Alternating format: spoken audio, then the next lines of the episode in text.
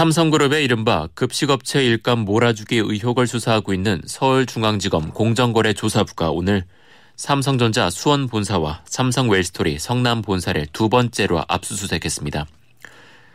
검찰은 회사 서버에 보관 중인 급식 운영과 위탁 관련 전자 문서 등을 확보 중인 것으로 알려졌습니다. 확보할 자료가 많을 경우 이번 주 내내 압수수색이 이뤄질 가능성도 있습니다. 검찰은 확보한 자료를 분석한 뒤 삼성전자 임직원 등 관련자들을 불러 추가 조사를 벌일 방침입니다.